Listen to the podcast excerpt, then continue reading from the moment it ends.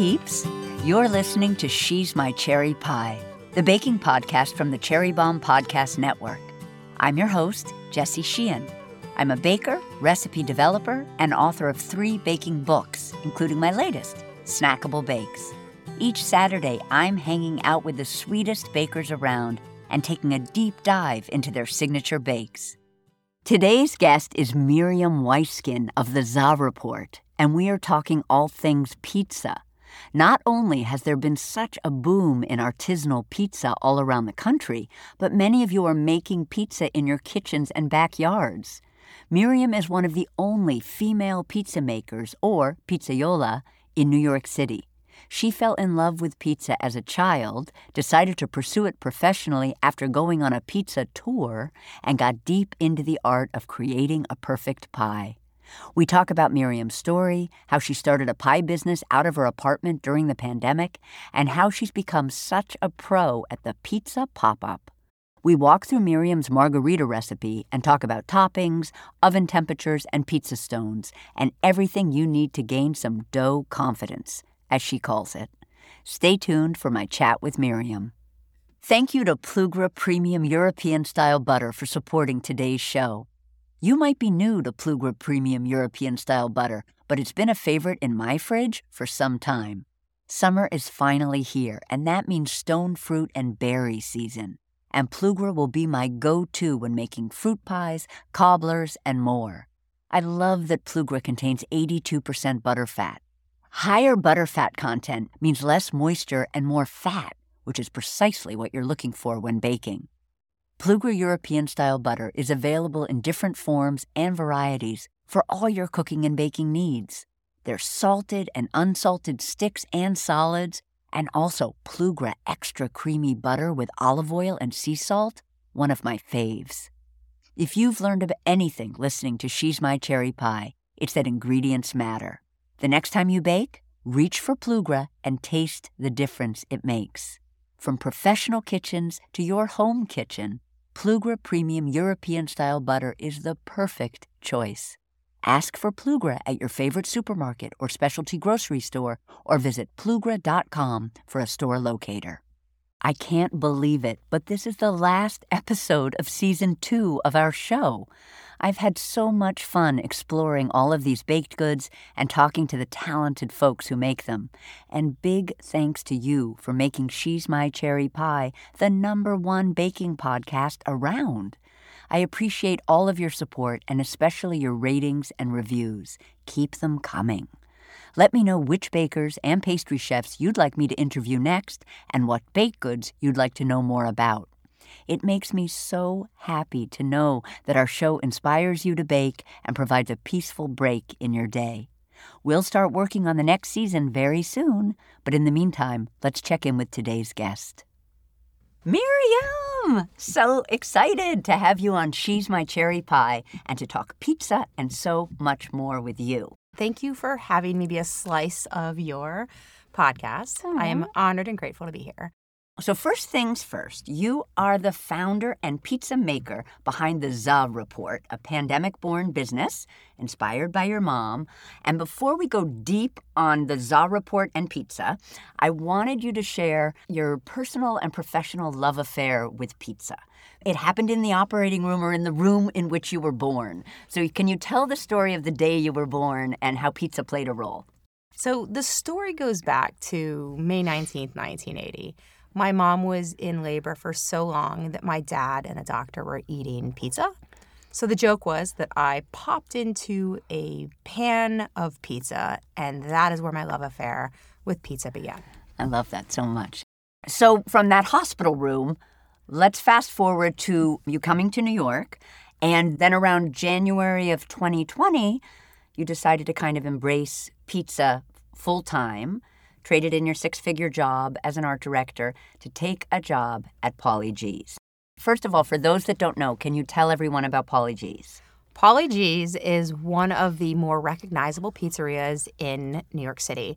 Similar to me, he had decided to pursue a different path from what he was originally doing and opened up in Greenpoint. At the time when he opened, it was not an up and coming area really. So when he and his wife Marion planted their seed there, it really helped to revitalize that area. And now it's one of the, the most popping places in Greenpoint. But he specialized in wood fired pizza. You know, he had a, an oven that he, a wood fired oven he hand built, and then eventually was able to come to this location open and was serving at the time. And it was like this it was a new era of pizza. It's when you also had Roberta's, but you had these people that were doing Neapolitan, as I say, Neapolitan-ish, or the proper term would be there's Neapolitan and Neapolitan. Neapolitan is new age. Neapolitan is old age. But they were doing wood-fired pizza where they did eclectic things on there. And Paulie has this magic where he walks around and likes to greet everybody holding his cup of coffee or his Mike's Hot Honey tumbler. I made a list of places I wanted to go. And I asked all these operators for a job. Like, I just want an apprenticeship or a job. I want to learn how to make pizza properly. Paulie was the first one to say, Of course. When can you start? And then after that first night, when I fired a pie, I would say it was love at first bake. And I said, I'd like a job. And he's like, This isn't going to be the same kind of pay you have as an art director. And I go, I understand that. But I felt that the opportunity to learn paid so much more than any dollar amount. I love it. And it was worth it. Yeah. and it a, was hard, hard work. I love that story just because it's brave and you just went in there and put yourself out there and he responded. Yeah. I just love that. So that was January. Then mm-hmm. two months later, the pandemic hits. And so you lost your Paulie Gee job and you started making pizza in your house for your neighbors at your mom's suggestion. Yeah. Can you tell us about that? New Yorkers at that time, we all were, I don't want to use the word trapped, but we were confined to our apartments. We were told not to go out. Everyone did the same thing. Every Friday, we'd flip on the TV, or every every day, you'd flip on the TV and to see like, can I go outside? What's going on? How bad it is. So a lot of people started baking, and, and we all remember everyone was doing a sourdough starter. So New York City ran out of flour. But at the same time, I was like, I'd already started baking pizza a little bit. I'm like, this is a great time to work on my craft. So I started baking a few pizzas, and I'm like, this is too much pizza for me to eat. So my mom was like, well, why don't you feed your neighbors? Because we all were out of work. There was an elderly woman on the first floor. There was a family in the back. There was an EMT on three. And I'm like, okay, let me help people out. So I put up a menu and a sign that said, hey, you guys, this is one of the few things that's keeping me happy right now is baking pizza. If anyone would like a free meal, please text me or slip a note under my door. And just logistically, you did that like in the lobby of the building? Like, how did you spread the word? It was literally posted above the mailboxes. Perfect. So you go down the, I was on the second floor, you go down a flight of steps, you hook a left. So you had to almost live in the building to see it. You couldn't see it from the street. Yep. Was it Paulie's recipe? Or no, was it, no. no. So you just, you made up your own dough recipe just out of thin air and then made up your sauce and made up your cheese and just went for it? So the recipe I started with was actually a 72 hour recipe from baking steel.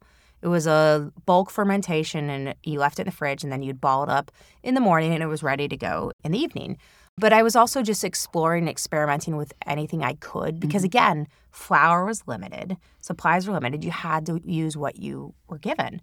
But that was the recipe I started with. And it was, I understood it, it was easy. And then at the same time, Instagram was what I like to say it was the Encyclopedia Britannica of the universe for bread making and pizza making and anything. And it was the only thing we all were really tuning into because it gave us a break from reality.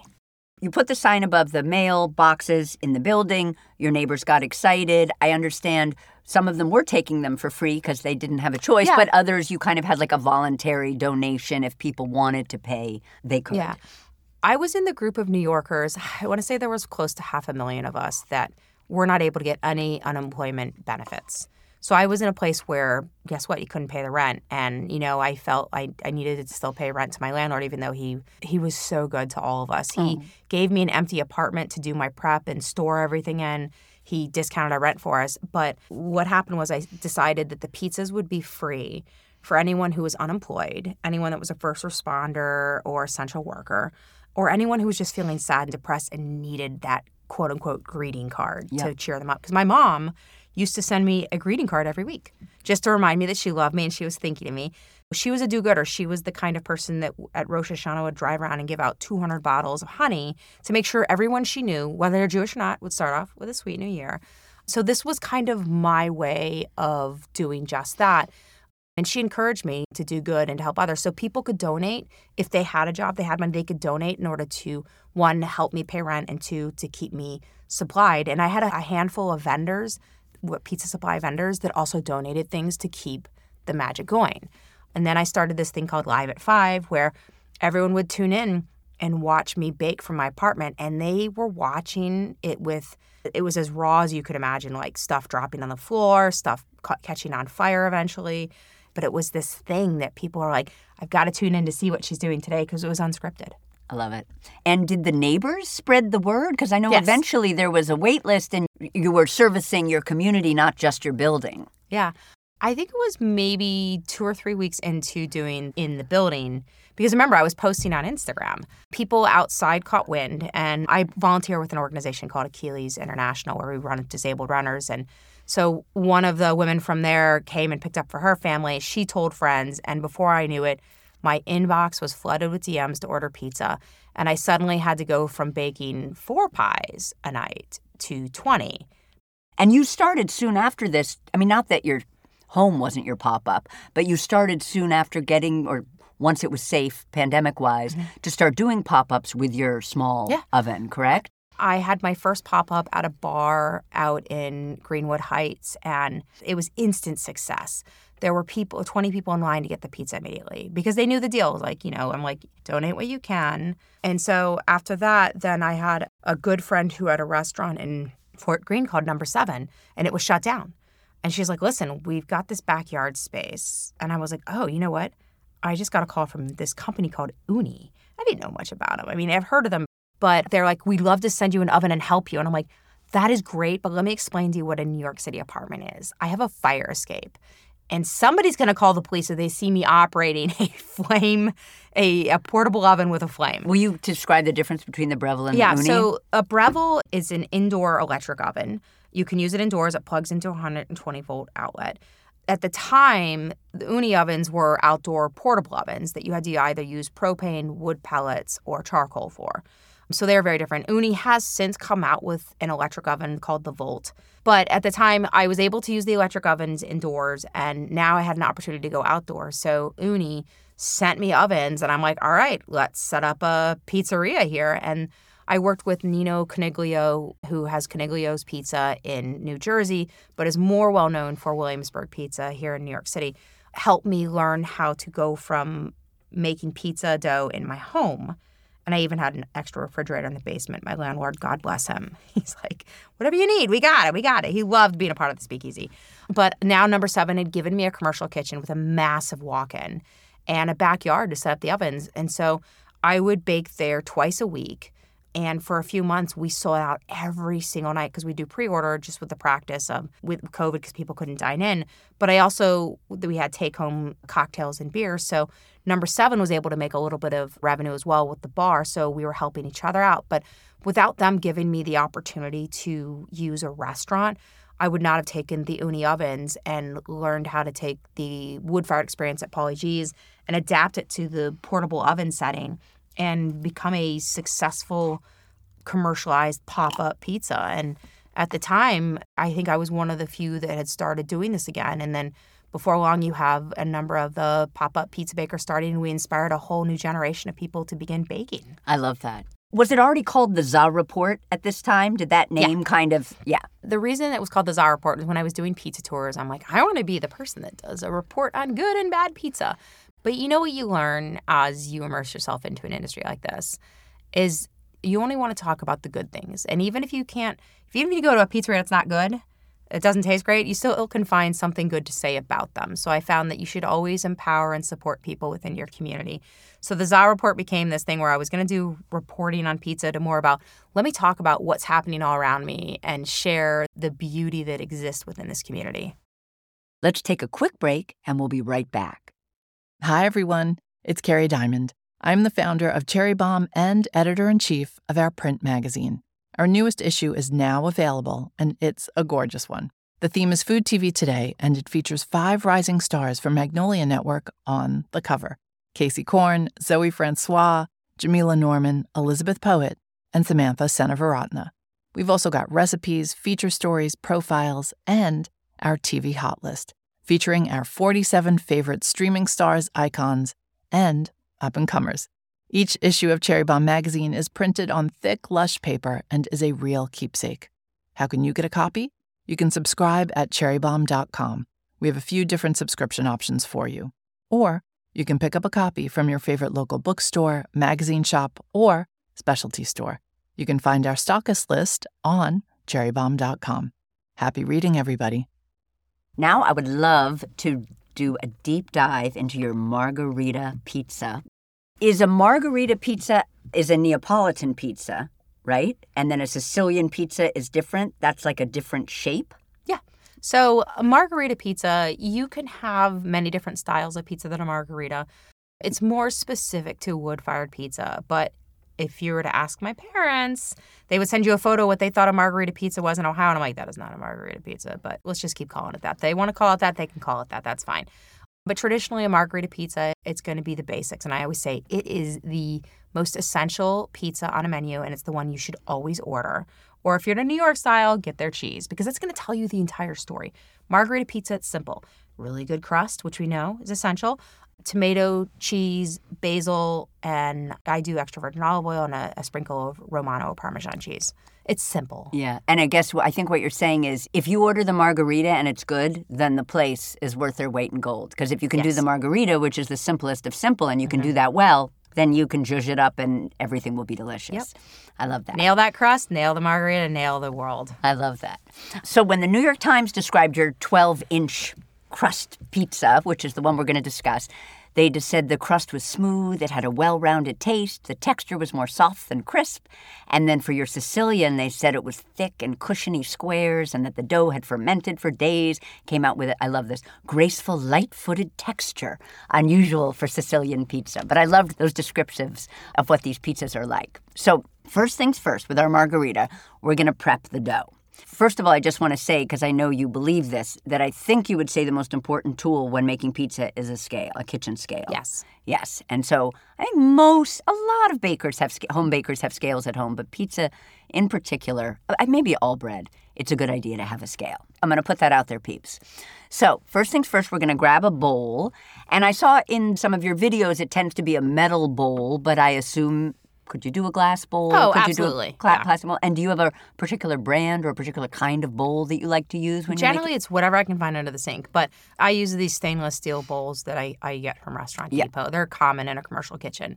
But if I'm at home, Pyrex, whatever bowl you have, you just want something that is large enough that when you because you mix the water into the flour yep. and you're going to be kneading, you want to make sure there's enough room that you can really knead that entire yep. massive ball of dough. So in the middle of the bowl, you're going to mound half all-purpose flour and half bread flour. And I know you like King Arthur, and I think you like King Arthur because it's not bleached, it's not bromated. Yeah, it's a very clean. It's a very clean and it's a healthier flour. I mean, again, I tell people when it comes to flour, it depends what you're going for. If, if you're looking to do a good New York style pizza, Heckers is a great all purpose flour. But for our purpose, we're going to stick to King Arthur just because it's it's non-bromated, it's unbleached. It's going to be a healthier, better tasting pizza. And can you tell us why we want to use a mixture of all-purpose and bread? I like to mix the strength of the flours and the protein levels. So all purpose is going to come out a little bit weaker, whereas the bread is going to give it a little more strength, a little more chew, a little more flavor.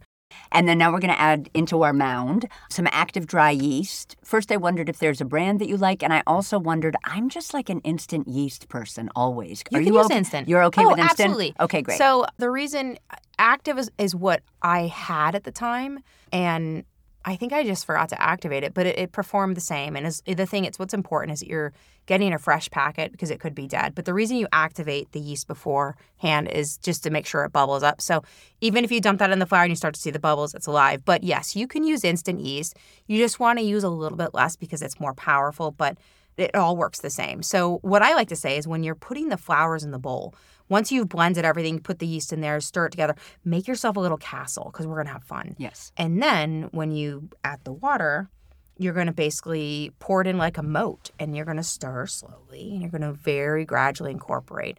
I just wanted to ask I know that you like to use cold filtered water with the dough as opposed to distilled. Can you tell us why? Well, New York City, we've got some of the best tap water. so the reason I like to use cold is because if I'm going to do a 72 hour dough, you're going to ferment that dough and age it. It's going to slow down the process. If you're using an instant yeast, it's going to blossom very quickly. So by using the cold water, you're going to slow it down. And why filtered versus distilled? I'm not even sure I know the difference. Uh, yeah, I generally just use tap water. Okay, perfect. Yeah. Water is a very interesting thing. It's a very temperamental thing. So in New York City, our water comes from the Catskills. Our mountains, they're these big, tall things, and you know what happens when you go down the mountain? Gravity's pulling you down. So it essentially, we have a natural water filter. So we don't chlorinate our water the same as you would if you're pumping it across the land in Florida or Ohio. So you'll you even notice soft versus hard water, but it has a distinctly different taste. So in that case, what I do when I go to Ohio is I'll take water and pour it through a Brita filter the day before, and I'll leave it in the fridge. And then I will use it because it helps for that chlorine to dissipate, and you're going to be using a healthier water. That's smart for people who don't live in New York and want to make pizza. So you pour your water in around your mound like a moat. I love this, the imagery of the castle and the moat. And so you're going to slowly stir the water and I was wondering about the tool. In one of the videos I watched, there's actually kind of an unusual looking spatula that you're using. Oh, yeah, it's a dough spatula. A dough Yeah. spatula. But Can you tell us about a dough spatula? It's just where we would get it and what it is? I would say the closest thing you could find is probably just one of those stiffer rubber spatulas that, you know, when you're making brownie batter and you're stirring. It's just something that enables you to incorporate everything a little bit more evenly. So you could use a spoon. I just don't like how concave the spoon is. And it's just a tool that I gotten from the pizza school and I continue to use all the time. If you have a, a mixer, like a KitchenAid mixer, it's a tool that you don't need because the mixer is going to mix it for you. But personally, I like mixing by hand when I'm at home just because it's just another way to really connect with that dough and I feel like your love goes into it. Also, just if you don't have to pull out a stand mixer, I'm all for that. Yes. I mean, everything one bowl, one hand. I love it. So we have a spatula. Either it's a dough spatula that you find maybe in a specialty store, or you're using a regular flexible spatula or stiff rubber spatula. And I love this image. You're stirring the water while you're gradually knocking the flour off of its castle, off of the mound, into the flour moat. And that's kind of the technique for stirring till shaggy, yes? until shaggy and then you get your hands in there. and you use your hands to fold and knead the dough in the bowl until it it forms a rough ball. You're covering your dough at this point with a towel and just letting it rest for about 20 minutes. It's like our first rest. You want that ball to it looks shaggy. It shouldn't be perfectly smooth. And I also try to clean most of the stuff off the bowl, but in the second round is when we really clean that bowl off. But yeah, so then you let it take a nap for about mm-hmm. 20 minutes. Great. And that's when you clean everything else up. I like that. I like to clean as I work. And then you're going to, I love this, you're going to sprinkle fine sea salt over the dough. And I thought that was so interesting that the salt doesn't get included with the dry. Often you'll see in a bread recipe, the salt is one of the ingredients that's included in the dough. It's not something that's sort of sprinkled on top. Yeah. So I wondered if you could tell us why we're sprinkling and if there's a brand of fine sea salt that you're fond of. So salt is an important conversation because the size of the granule matters. If you use a really large flaky salt, it's not going to incorporate as well. If you use something that's too tiny, it's going to be iodized. You want to avoid that. So I like to go with I think it's David's kosher salt, but or like you know Trader Joe's. Do you mean diamond crystal? No. Yes. Thank you. Ah, You're I welcome. yeah, I was. It, it took teamwork to get. Yeah, there. yeah. I think of diamond crystal as a kosher salt, but Yeah. So it is a kosher salt. Yeah. Okay. Yeah, it's a kosher salt, but you can. You just don't want to use a really large crystal. Like Morton's. Morton's has a much larger It's crystal. too big. I mean, Yep. will it work? Yes. At the end of the day, are we are we going for a Michelin star here? Only in our hearts. right. What you want to do is you sprinkle the salt on top and you let it relax. You could either do that before or after. I just like to let it relax on top over the entire piece of dough because it's going to slowly begin to melt in. And then after that 20 minutes is when you'll take us into the next step. So we've we've sprinkled with salt, and you sort of uh, are massaging it a little bit, kneading it a little bit until it no longer feels grainy. Then you're going to have another little rest, and then I also loved this. You're going to sprinkle your dough with Sicilian, Italian, or California extra virgin olive oil. Yeah, what you're going to do is after you've incorporated that salt, why do we do salt before oil? Is because if you put the oil in first, that salt is not going to incorporate into the dough. So it's really important. The other nice thing is that when you're putting that salt in and you're kneading it around the bowl, you're actually also exfoliating the bowl, which means you're removing all the stuff off that you don't want to have to wash. And that should be a goal of yours is have a clean bowl by the end. I say that means a good dough. Then you're going to drizzle the olive oil in and you're going to begin to again knead that in until that ball becomes smooth. And one of my pro tips is if you're having a hard time getting that oil to incorporate, take a little more of your flour, sprinkle it on top, and that's going to help that oil soak into the dough ball a lot faster. I love that. And is there a specific brand of uh, olive oil that you like to use? I recommend that a lot of people have access to. I love Partanna. I went to olive oil school with Truly, which is part of Corto out in California. And that's where they taught me everything about olive oil. And mm. now it's it's essential. I love that you've been to pizza school and olive oil school. They Yeah. are two And tomato school. I, I have never been to any of those schools and need to like sign up immediately and become a student. I also heard you say in one of your videos that extra virgin olive oil is like a New York City pizza ingredient.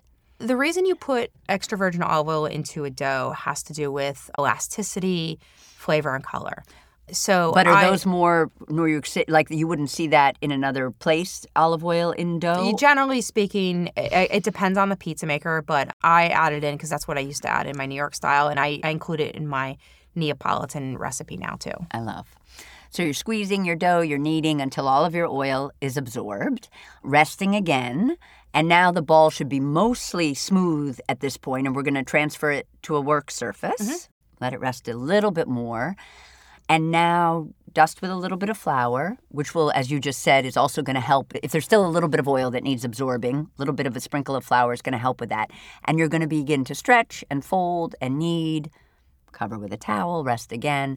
And then I love this, and we talked about this with, with Diana, who was on the show to talk about bagels. You basically are kneading and working your dough until you can pull a window, mm-hmm. yes? The window pane. Yes. Can you tell, just in case listeners missed the Diana episode, which they should go back and listen to, can you tell us what pulling a window is with dough making? It's, it's going to show the gluten development. It's going to show you the elasticity. And if you pull that dough up and it rips apart, it is not developed enough to rest. So you want to continue to work it. And then once you pull that window pane up and it pulls up beautifully and it's smooth and you can, it's going to be translucent, you can see through it, you know that you're good to go. I love that. So now we're going to divide the dough with a, a bench scraper or a large knife. You cut the dough into four pieces. You knead each one into a ball. Is there a technique? I know ball making can be tough for people. So I am a female with small hands, and a lot of the men will pick up the dough and they fold it over with two hands and they continue to fold over. And for me, that was really hard. So what I do is I take the piece of dough like a French bread baker. I will pull it up over the top and push forward away from my body, spin it again, p- pull over, push forward. And what that's doing is the I'm compressing and pushing and kneading it. And then what I'll do is once it's a perfect ball, I'll then gently pull it toward myself, rotate it, pull it toward myself, rotate it. What that do is it's it's creating a really taut skin. I really think the way that you ball dough, like every element of every step of how you make your dough goes into the love and the quality that comes out at the end. So I've used the dough ballers. I know there's a proper name for it. I just call it dough ballers, the automatic machine. And I just found it didn't roll my balls as tight as I would like them. And I, I want it to be really taut because this dough is going to rest all day or it might rest for a few days. And you want it to expand into this beautiful disc. I know that there is something about when you're making bread and you're kind of it's uh, dragging is the wrong word, but the thing that you're talking about that you're doing to make the ball and to get the taut skin, there is something about almost pushing, gliding the dough on your surface, which by it, you know, and particularly if there's a teeny bit of flour, which maybe there isn't in, in this instance, but the pushing the dough along the surface and not lifting it up helps to tighten the Yeah. top of the dough almost like the bottom kind of folds in on itself. I mean, it's so hard to articulate and so it's so easy to understand when you see it, but I find that so interesting. Yeah, it- the way that works. Literally, it's going to look smooth as a baby's butt. Yeah, it's incredible. But like when you ball it the other way, which most men do, they pinch it like a wonton or like a dumpling shut. And then they put it onto the tray. So if I'm doing it like a French bread baker and I'm rotating and pulling toward me, rotating, pulling toward me, it's already taut enough at the bottom that it goes right into the tray and it's going to proof beautifully. Yeah, I love that. So then there are four of them. Each round gets placed in a lightly oiled pint container, like what you get when you get takeout. Yeah, yeah, yeah. Love like one that. of those soup containers. Yeah, love it. So you put each one in a pint container, cover, refrigerate, and this is what kind of makes your dough extra special from one to five days. Yeah. So you could make it the next day, which is probably traditional ish, but you could also wait five days, and I imagine the flavor just get- Oh, gets yeah. incredible the longer Yeah, you wait. Yeah, because what happens is is the yeast is consuming the sugars in the flour and it, it, it's fermenting. It's creating the gas that's in when you stretch that dough. That's the gas that you're pushing to the outside, but you're giving it so much more flavor. So. I tell people, I'm like, when you go to one of those, now we call them $1.50 slice shops, you can really taste the difference in quality yeah. because it's going to have a lot of sugar added to it. Why do we add a lot of sugar, or why do you add a lot of sugar to the dough when you're making it? Because it helps it proof a lot faster, and it tends to be a 24 hour dough. Yep. Now we're going to bake our dough. So we prepare the oven. You're going to remove the dough from the fridge. You're going to let it rest at room temp for about an hour. If you're not lucky enough to have an Ooni or a Breville, you are going to arrange your oven rack about four inches from your heat source. You said either the top or the bottom of the oven, depending on where the heat source is.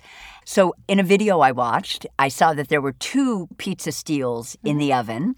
First of all, is there a brand that you love? And second of all, why two? And describe a pizza steel for those of us that don't Um, know what so it is. the one that I originally had and still use are baking steels. But it's basically a piece of steel. And the reason why a steel can be better for home pizza baking versus a stone is that when you heat it up, the heat is consistent across the plane and it also retains heat better. Why do I use twos? Because I want to use radiant heat. So my broiler is in the bottom of my oven, so I'm creating a heat source on the top in order just to bake it more quickly. And as an added bonus, you can actually put your pizza in the broiler on the bottom to finish it off and get that wood fired effect to it. I love that. Best home pizza hack if you don't have a stone, you don't have a steel, take your cookie sheet, flip it upside down, preheat the oven with that on, and you can launch onto the cookie sheet and it will bake the pizza. That's good for people to know. You could invest in a steel first, stone if you don't have a steel, and then if you have neither, grab your cookie sheet. Yeah. I assume you could either do a flat if you do, if it's a cookie sheet without sides, you don't have to invert it, you just use it. Or do you want one with sides that you can turn upside down? Mm-hmm. You want to turn it upside down. Okay. And, and the other thing is just important note you don't take these items out of the oven. So, the, one of the biggest pet peeves for me is when I see somebody baking pizza on a stone and they're taking a photo and they're like, look how great my photo is. I'm like, you took the whole stone out of the oven. You're not, it's continuing to bake your pizza. My baking steels do not come out of my oven. I cook everything in there with those baking steels and also bread. You know, how do you create a really quick Dutch oven? You take a pot of water, you put it underneath the steel, and, and that enables you to put the moisture that you need in the air when you're baking bread. I love it. So we're going to turn our oven to 500 degrees, which is high, as people know, and we're going to let it go for 45 minutes. And I think you, Yep, you preheat. Yeah, because a lot of people don't realize that it takes ovens a very long time to preheat. You can't hit 500 and assume in 10 minutes you have a 500 degree oven. Yeah, your stone is going to be uh, it's going to be about two or three hundred degrees, Right. and you need that to. And those steels, by the way, they do get hotter than the, the they get hotter than the five hundred degrees. I've definitely had mine up to seven hundred. So keep in mind that like you're heating a metal surface. Don't touch. Yep. So now we're going to make the sauce, and yours is a raw tomato sauce, which I love. You say that you want people to use whole peeled tomatoes as opposed to crushed because the whole peeled come from a different part of the vine Yep. and are the flavor of tomato we want in a margherita pie. Yeah. So tomatoes come from three. I'll give you guys a little bit of education on this. Tomatoes come from three parts on the vine. Generally, the top are overly ripe, the middle are perfectly ripe, and the bottom are there are underripe. So what happens is they tend to use the middle ones that are perfectly ripe for the whole peeled tomatoes, and they're not as sweet. The top are going to be a lot sweeter, and they also tend to season them. Whole Foods sells the Bianco di Napoli tomatoes, which the price point is so great. It's I think it's it's either two ninety nine or three ninety nine for a can. I'm like, you can't get better than that. It's a quality tomato from California. I have more preference to California tomatoes. When they come from California, they tend to be sweeter versus an Italian tomato. And different dirt, different environment. The volcanic soil that San Marzano's specifically grown in, it just has more of a tart, metallic flavor, in my opinion. But it's to each their own, whatever you love. And we're going to put our tomatoes into our bowl and we're going to ideally use an immersion blender if you have one, but you could also use your hands or you could use a fork and you're basically gently breaking down those tomatoes. I love this. So simple, simple, simple. But you just mix in a pinch of dried oregano, which mm-hmm. I loved. Is there a brand of oregano that you're fond of? Or I use the Trader Joe's. Okay. It's easy. and then A little bit of water if, if your sauce needs Yeah, to be depends. thinned at all. Yeah, and if you're going to use the immersion blender, definitely pour it into a tall container so you don't. But you want to go in gently. If you are getting lots of bubbles, you are murdering those tomatoes. Okay. But you want it very gentle, and it'll actually puree all the way down into a sauce. But if you're using your hand, again, use a little bit taller bowl because you are going to squirt everything Yeah. with the tomatoes. I and I use the juice in the can. I don't waste that. Yep. Do not waste anything. Yes, I love that. This is a great tip for your mozzarella cheese, which is a very important part of a margherita pizza. You have your fresh mozzarella, you're going to have it, cut it into your quarter inch slices, and then I love this line a bowl with paper towel and place the slices in there. Why do we do that? Fresh mozzarella is a water based cheese. The other cheese you buy at the store, it it is an aged mozzarella that uses oil. So, what comes out of a cheese that is made with fresh water is a lot of moisture. So, what that's going to do, it's going to, the paper towels are going to pull the moisture out and you'll see they'll be wet by the end.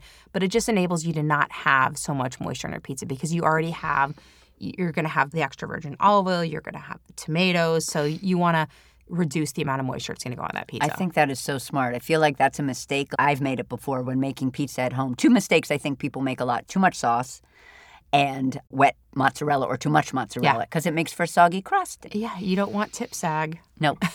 All right, now we're going to bake our pizza. So when once the oven is fully preheated, you're going to place a handful of semolina flour, which if you don't have, you can make your own with a half bread flour and half finely ground cornmeal. Yeah. Great. So we're going to put a handful of semolina flour into a bowl, and I, I thought this was so interesting. Maybe this is what all all pizza peeps do, but I loved this. And then you take your ball of dough, one of your balls, and you drop it into that bowl of semolina and cover it in the semolina to coat. Yeah. Loved that. Yeah. Love that. And makes it less sticky, right? When you're Yep. working with it. Because, like, commonly when people are stretching dough, the two complaints I get are it's stuck or it's not opening up. Even if you don't have the cornmeal, you can use a little bit of flour on your surface and coat your ball in it, and it's going to be plenty. It'll burn off.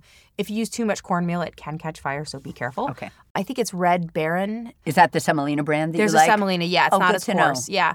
But the other thing is back to your dough ball, if you need a little more dough confidence, take your ball of dough out two to three hours before baking and it's going to warm up. And the warmer your dough, the easier it opens up and the more dough confidence you're going to have. Great. And I think when you mean open up, you're talking about that thing that sometimes happens when you're using a yeasted dough, which is that it keeps springing back to its shape. And you try to make it big and it springs back. Yeah. So that's a good, always good to warm up your dough a teeny bit. So we're going to sprinkle our work surface with the semolina, stretch or roll our dough into like a 10 to 12 inch round. On the Kelly Clarkson show, when you were doing this, you used all these funny expressions about what you're doing to the dough. You're like, play the bongos, drive a car, do the toss, Yeah. spin like a DJ. So you're basically trying to get that ball of dough into this 12 inch round, which might involve putting it on your fists the way we've seen Driving a car. driving a car. Yeah. I love that. Driving a car. I love that. And one tip you said is when you have that kind of dough hanging over your Mm-hmm. fist, be sure you're not poking your fingers up because those will go right through the dough. You'll get holy pizza, not the good kind. and also, you said to make sure they're not directly in the center Mm-hmm. of that piece of dough. So it's like you're almost holding the dough by your fist, but it's almost by the. Sounds funny, but you can see it when you watch these videos. It's you're almost holding it by the sides. yeah. Yeah, or a little bit off center. Yeah, and if you think about it, like imagine the nightmare you'll have if you put that piece of dough on your peel and you top it. And if that center is really, really thin, it's going to get weighed down and you're going to have a failure launch. Right. So now we're going to sprinkle the semolina flour on our pizza peel. Yep. Can you tell us what a pizza peel is? And I know you love a thin tipped peel. Yeah. Tell us where we can find thin tipped Um, peels. so the pizza peel is what most people commonly say the spatula, the really big spatula that you don't cook with, but you make pizza. So it, it just looks like an enormous spatula. But in particular, if you're baking at home, you're going to want to use a wooden one. You're not going to want to use a metal one because trying to slide, especially at home, if you're trying to slide pizza off of, if you build it and try to slide off of a metal peel, it's going to be like trying to go down a slide in the summer, a metal slide in the summer. You're going to stick to it. It's going to be hard. We want to make this easy. So I recommend Winco on Amazon. I think it's a $20 peel. You just need the 12 inch. You don't need a huge, large one.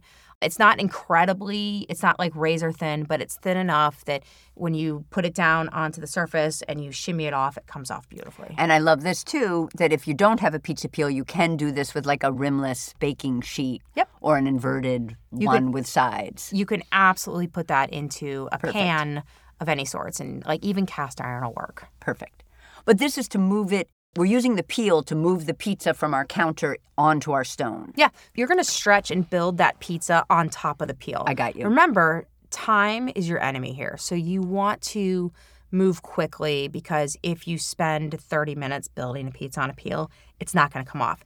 In theory, you should be able to build that pizza within 30 seconds to one minute. Well, it's super easy. There's just six tablespoons of sauce, which I love because I think people make the mistake of putting on too much sauce on their pizza, and that is not what you want if you want to come out with a crunchy pizza crust, a crunchy, chewy pizza crust. So we're spreading six tablespoons over the dough in ever expanding circles with the back of a spoon. Is there a particular type or just a. I just tell people, I mean, I think most of us, if you have one of those spoons that you are for like salad, it's a, I think it's a four ounce spoon, but less is more. So I say take one of those large spoons, put it in the middle, and then I like to say create a crop circle. When you're spreading that sauce out, do not press down. Again, if you push down, it's going to get stuck to the peel. So you're going to gently circle it out like a crop circle, like I say in Ohio. That's the Midwesterner in me. And then you're good to go. And great. So we have a one and a half inch border. Then we're going to top with a few inches of pecorino romano, which I love. And then the three ounces are about a quarter of the amount of mozzarella that we have. And we've drained our mozzarella, so it's perfect. Drizzle with some olive oil, mm. same olive oil we used that we put into our dough earlier on. Great. Absolutely. And then we're going to gently shake our pizza onto the peel, which you call launching into the oven, which Yeah, I yeah. love. And is there a technique? That sounds so scary. So, what I recommend is before you go into the oven, take that peel and just go back and forth and wiggle and make sure it's going to come off. If it's not, you're going to gently pick up the pizza and put a little more semolina under there, and you can blow too, and then that'll put it under there so that when you go to launch in the oven, you're going to basically go. You, I like to go up a little bit and then down, but a lot of people are like, oh, go in straight across. I think it's a little harder. You need a little bit of gravity work for you. If you need a little bit of launching confidence before you do this, take that peel, put a towel on it, and practice pulling the peel toward you and getting the towel off, and that's going to help you nail the pizza. Oh, love that. So now we're going to bake our pizza very quickly until the crust is golden brown. Rotate the pizza halfway through for about six to eight minutes total in mm-hmm. our 500 degree oven. I noticed that in the food and wine video, when you remove the pizza, and you mentioned this somewhere else as well, that one problem with pizza that people don't realize is if you put your brand new pizza, let's say, right away on a plate or right away in a box, it gets soggy because of the residual heat. So I see you putting it on a pizza screen. Is Yeah. that right? Can you tell us what a pizza screen is? a pizza screen is basically a pizza tray that is mesh, so it allows for air to flow through it. If you don't have that, I know y'all are going to have a drying rack for cookies, a cooling rack, so you can also use that. It, it's just the whole point is, is you don't want to just stick it on a tray and cut it right away. You want to give it, you know, I would say 30 seconds to a minute. A minute is safe to cut it, and then you're not going to have an avalanche, which is where everything just falls off the pizza. I love that. Then, using your scissors, you're very quickly going to snip four basil leaves or a few basil leaves into thin slices and put them on the hot pizza. And we want to cut them to extract the oil and flavor. Yeah, yeah. So if you're going to do more of a New York style pizza, the basil goes on post bake, and the reason why is the reason why you cut it is that if you put a whole leaf of basil on there, it has more of a floral profile. But if you cut it, you're, what you're doing is you're allowing the heat to pull the oil out, which is going to give you really nice basil flavor. So yeah, I mean, if we're doing the margherita pizza, we're gonna have a little bit of basil that's gonna go in the oven. But the issue with this, if you put the basil in the oven for eight minutes, it is going to blacken and burn. That's why in a home pizza oven, I put the basil on after. I mean, I'm so hungry right now. I'm just going to tell you. And that is our margherita pizza. And then we slice it and eat it. And what Yep. I want to know is is it going to be possible for us, lucky enough to be able to come visit, hopefully? Is there going to be a Za Report brick and mortar where we can come and eat this pizza on the regular? Yes, there is. Over the summer, I'm actually going to go to Chicago and study. I was offered a paid apprenticeship with Spacca Napoli, which is one of the most renowned Neapolitan pizzerias in the world. These guys do 600 pies a night on the weekends. So I am going to be thrown in with this. I'm pretty sure I am the only female on the team, which is exciting. I had worked with these guys before and they really love the energy that I brought. And I really love the empowerment and the confidence they helped me gain. So I'm going there essentially to learn how to run a restaurant for two and a half months this summer. I will then come back to New York, do some more pop ups, continue to look for real estate. But there is a chance I might go out to the Pacific Northwest to open my first brick and mortar because I see pizza as something I need to be able to share within not just this community, but others that might not have something so special. So, whether I open my first one out in the Pacific Northwest in Portland, Oregon first, or New York City, it'll stay in Brooklyn. But my goal is to be up and running by early spring of 2024, and it will be a Neapolitan ish pizzeria. I am going to be baking my pizzas. It's going to be small batch. We'll offer Neapolitan for four nights of the week, and then the fifth night will be strictly Sicilian pizza because I can't, I cannot escape making Sicilian pizza for my fans because that is a seven day process for that dough, and it really is a taste of heaven.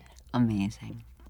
Well, thank you so much for chatting with me today, Miriam. And I just want to say that you are my cherry pie. thank you for having me, and I hope that you have a slice day. That's it for today's show. Thank you to Plugra Premium European Style Butter for their support. Don't forget to subscribe to She's My Cherry Pie on your favorite podcast platform and tell your baking buddies about us. She's My Cherry Pie is a production of the Cherry Bombe Podcast Network and is recorded at CityVox Studio in Manhattan. Our producers are Kerry Diamond and Catherine Baker, and our associate producer is Jenna Sadhu. Thank you so much for listening to She's My Cherry Pie, and happy baking!